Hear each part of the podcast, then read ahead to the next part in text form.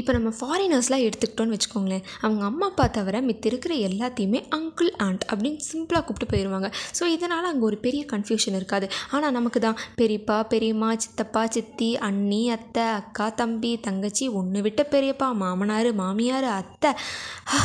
இந்த மாதிரி கும்பலான ரிலேட்டிவ்ஸ் நிறைய பேர் இருப்பாங்க. இது சின்ன வயசுலேருந்தே நம்ம அம்மா நமக்கு சொல்லி கொடுத்து வளர்த்துருந்தா கூட தப்பு தப்பாக கூப்பிட்டு இன்றைக்கி வரைக்குமே திட்டு வாங்கிட்டு தான் இருப்போம். அந்த மாதிரி ரக ரகமாக இருக்கிற வெரைட்டிஸ் ஆஃப் ரிலேட்டிவ்ஸ் தான் நம்ம இன்றைக்கி பார்க்க போகிறோம் so welcome to let's explore with me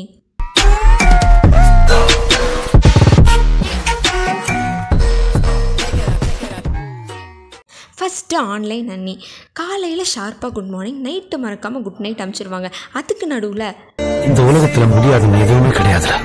நல்லா பெர்ஃபார்ம் பண்ணால் யாரும் யாரையும் ஜெயிக்கலாம். இங்க திறமை இல்லாத மனுஷங்களே கிடையாது.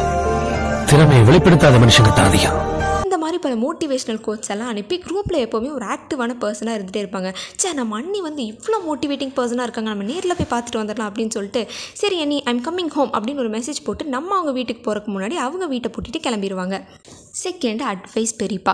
அப்புறம் அவனே லைஃப்பில் அடுத்து என்ன பண்ண போகிற அப்படின்னு அவர் கேட்டாலே நமக்கு தெரிஞ்சிடும் ரைட்டு இப்போ நம்ம எது சொன்னாலும் நமக்கு ஒரு அட்வைஸ் செஷன் காத்துட்ருக்கு அப்படின்னு. அதே மாதிரி அவரும் நாங்கள்லாம் அந்த காலத்தில் அப்படின்னு ஸ்டார்ட் பண்ணி சங்கீத ஸ்வரங்கள் ஏழே கணக்கா இன்னும் இருக்கா மயக்கம்.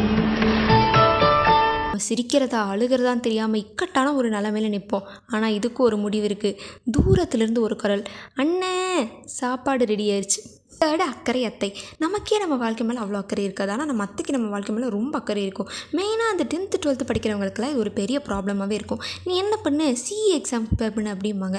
அத்தை நான் சயின்ஸ் குரூப் பார்த்தேன் அப்படின்னா அது கிடக்குது கழுத. ஃபஸ்ட்டு நீ சிஏ எக்ஸாம் ப்ரிப்பேர் பண்ணு. அதுக்கப்புறம் பிஜி வந்து சயின்ஸ் ரிலேட்டடாக ஏதாச்சும் பண்ணிக்கலாம் அப்படின்னு சொல்லுவாங்க.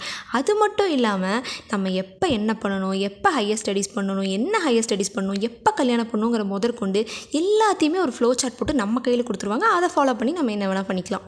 ஃபோர்த்து ஃப்ரெண்ட்லி மாமா. மாமா உன் ஃப்ரெண்டு மாதிரிடா நீ எதுவாக இருந்தாலும் என்கிட்ட ஷேர் பண்ணிக்கலாம். அப்படி ஜாலியாக ஃப்ரெண்டு மாதிரியே பேசு அப்படின்னு சொல்லுவார். நம்மளும் நம்மளோட சீக்ரெட்ஸ் எல்லாம் சிலது சொல்லி வைப்போம். அதுக்கப்புறம் நம்ம இவங்களை விட்டுட்டு நம்ம வீட்டுக்கு போகும்போது நம்ம அப்பா பெல்ட்டோடு உட்காந்துருப்பாரு என்னப்பா பெல்ட் பிஞ்சிருச்சா? அப்படின்னு நம்ம நக்கலாக கேட்டால் இல்லைடா இனிமே தான் பிய போகுது அப்படின்னு சொல்லிட்டு நம்மளை பிரித்து உட்கார வச்சுருவாங்க. ஃபிஃப்த்து சைலண்ட் சித்தப்பா. ரிலேட்டிவ்ஸ் இல்லைனாலும் இந்த மாதிரி ஒரு கேரக்டர் நம்ம லைஃப்பில் எல்லாருமே ஒரு டைம் ஆச்சு பார்த்துருப்போம். நம்ம கேட்குற கொஷினுக்கு ஆன்சர் வருமே தவிர எக்ஸ்ட்ராவாக அங்கேருந்து ஒரு கொஷினுமே வராது. இந்த மாதிரி இருக்கிறவங்களோட நம்மளை தனியாக ஒரு ரூம் ரூமில் விட்டுட்டாங்கன்னா அது ரொம்பவே ஆக்வர்டான சுச்சுவேஷனாக இருக்கும். ஏன்னா நமக்கு என்ன பேசுறதுன்னு தெரியாது அவங்களும் பேச மாட்டாங்க. ஸோ நம்மளே கான்வர்சேஷன் ஸ்டார்ட் பண்ணலாம் அப்படின்னு சொல்லிட்டு நம்ம ஹாயின் ஸ்டார்ட் பண்ணுறக்குள்ள அவங்க பாய் நின்று கார்டு போட்டு கிளம்பிடுவாங்க ஸோ இந்த மாதிரி கும்பலாக இருக்கிற ரிலேட்டிவ்ஸ் நம்ம வீட்டுக்கு வந்தாங்கன்னா இருக்கிற பெஸ்ட் பார்ட் என்னென்னா நம்ம சித்தப்பாவோ பெரியப்பாவோ கிளம்பும் போது அவர் பாக்கெட்டுக்குள்ளே கை விடுவார். நம்மளும் குரு குருன்னு பார்த்துக்கிட்டே இருப்போம். ஐநூறுரூவா கட்டெடுப்பார் ஐ ஐநூறுரூவா இந்த படத்துக்கு போகிறோம் இந்த சாப்பாடு சாப்பிட்றோம் இவ்வளோ சேமிக்கிறோம் அப்படின்னு சொல்லிட்டு அப்போவே நம்ம ஒரு பிளான் போட்டுருவோம். அந்த ஐநூறுரூவா நம்ம கையில் வரக்குள்ளே நம்ம அம்மா உள்ளே போந்து என்னென்ன நீங்கள் பாசங்கிறது மனசில் இருந்தால் பார்த்தா என்ன என்னென்ன நீங்கள் அப்படின்னு சொல்லிட்டு சரோஜா தேவிக்கே டஃப் கொடுக்குற மாதிரி ஒரு ஆக்டிங் பண்ணுவாங்க. நம்மளும் கண்ணில் ஒரு ஏக்கத்தோட மனசில் ஒரு ஆசையோட உதட்டில் ஒரு சிரிப்போட குரு குருன்னு அதையே பார்த்துட்ருப்போம் அந்த கான்வர்சேஷன் முடிஞ்சு நம்ம கையில் அந்த ஐநூறுரூவா வரக்குள்ளே ஐம்பது ரூபாவாக மாறிடும் அதுவும் அந்த காசை செலவு பண்ணிவிட்டு மிச்சத்தை அம்மா கையில் கொடுத்துருன்னு சொல்லுவாங்க பாருங்கள் அந்த வழி போகவே இல்லை.